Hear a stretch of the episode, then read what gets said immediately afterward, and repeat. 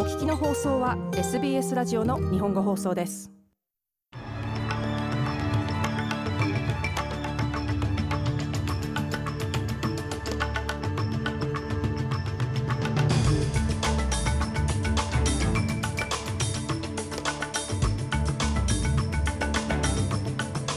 2月28日月曜日午後のニュースをシドニーから大間由美がお届けします。クイーンズランド州とニューサーズウェル州北部では命に関わる深刻な洪水が続いています。オーストラリア政府はウクライナに軍用品や医薬品などの非軍事的な支援を送るため NATO に300万米ドルの提供を発表しました。そしてスポーツサッカーのイングランドリーグカップではリバプールが PK 戦でチェルシーを破りました。この時間の主なニュースです。ではニュースを始めます。ニューサーズウェル州北東部リズモアのスティーブ・クリーグ市長は洪水が今夜14メートルのピークに達すると予想されることから住人に今すぐ避難するよう呼びかけています。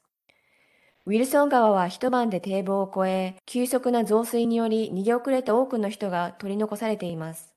市の主要道路であるブルックスナーハイウェイは冠水しており、車も水没しています。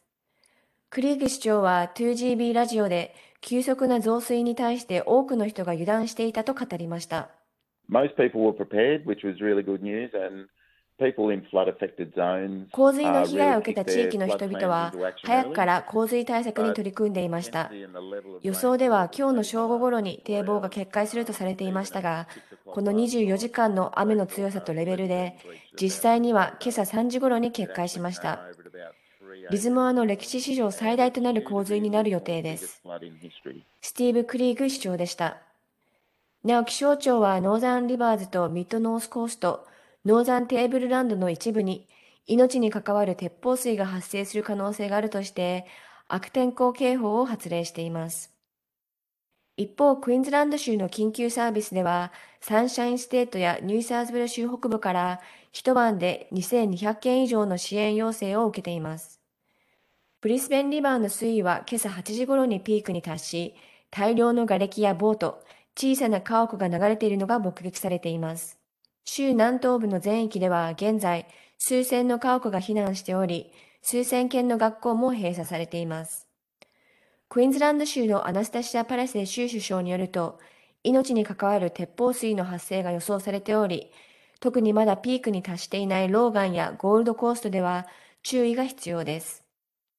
パラセー州首相は被害を受けた地域に住む人々に避難所へ行くよう呼びかけています。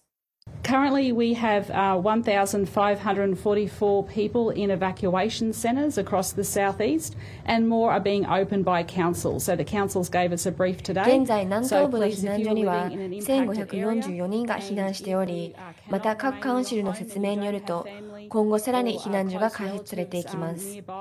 被害を受け、家にいることができず、近くに親族がいない場合は、避難所に助けを求めてください。アナスタシア・パラシェ州首相でした。また連邦政府は洪水の被害を受けたクイーンズランド州とニューサーズウェル州の17のローカルガバメントエリアに対して財政支援を発表しています。これらのコミュニティでは一晩で1000人以上が避難所での避難を余儀なくされています。政府によると、マイガブのウェブサイトを通じて大人1人当たり1000ドル、子供1人当たり500ドルの即時支払いが提供されています。また、長期的には洪水で仕事に行けない人を対象に13週間にわたってカバーする災害普及手当も発表されています。連邦政府のブリジット・マケンジ緊急事態管理省はネットワークセブンに対し、当局は被害者を支援するために迅速に行動していると述べました。This very unusual weather system uh, has just really sat 雨が降り続くこの異常気象はコミュニティに深刻な被害を与えています。昨夜だけでも200ミリの雨が確認されています。これ以上の悲劇を避けるためにも外出しないでください。たとえ安全だと思っても洪水の中を通らないでください。ブリジット・マケンジ緊急事態管理省でした。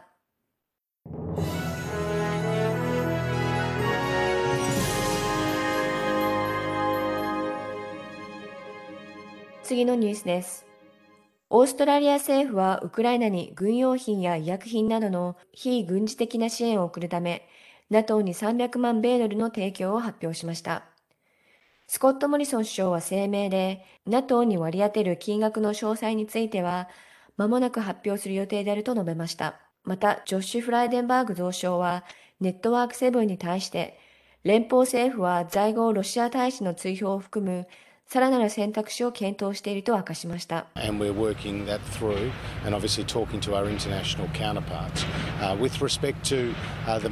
私たちは国際的なカウンターパートと協力し、話を進めています。軍事装備に関してはアメリカやイギリスとこのコミットメントや提供方法について話し合っています。また、ウクライナの人々に提供する非軍事的な支援についても検討中です。これはグローバルな取り組みであります。ジョシュ・フライデンバーグ増相でした。ロシアのプーチン大統領は、NATO や西側の行動が攻撃的で非友好的であると非難し、ロシアの核戦力を特別体制に移すよう命じました。アメリカはこれをロシアの危険なエスカレーションを意味するとして、侵略を正当化するための言い訳をでっち上げていると批判しました。国連のリンダ・トーマス・グリーンフィールド大使は CBS ニュースに対し、本日開催される国連の安全保障理事会の緊急会合に出席すると明かしました。President Putin is continuing to escalate this war in a manner that is totally unacceptable. Putin プーチン大統領は全く受け入れられない方法で戦争をエスカレートさせ続けています。彼はあらゆる手段で実際に世界に恐怖を与えています。ここ国連、そして他の場でも彼の責任を追及する努力を強化しなければなりません。リンダ・トーマス・グリーンフィールド国連大使でした。続いてコロナ関連のニュースです。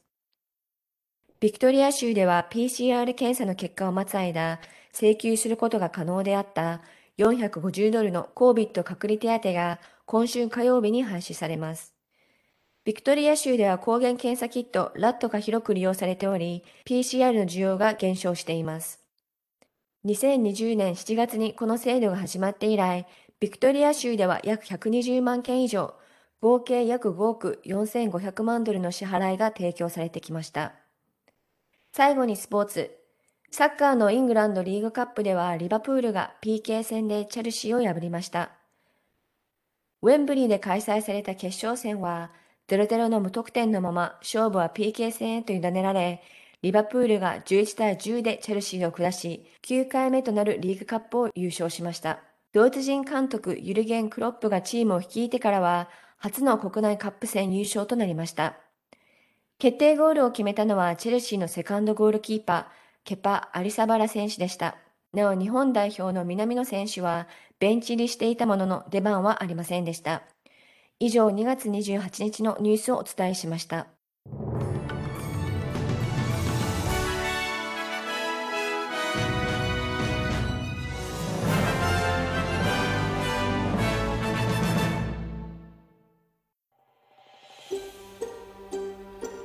もっとストーリーをお聞きになりたい方は iTunes や Google ポッドキャスト Spotify などでお楽しみいただけます。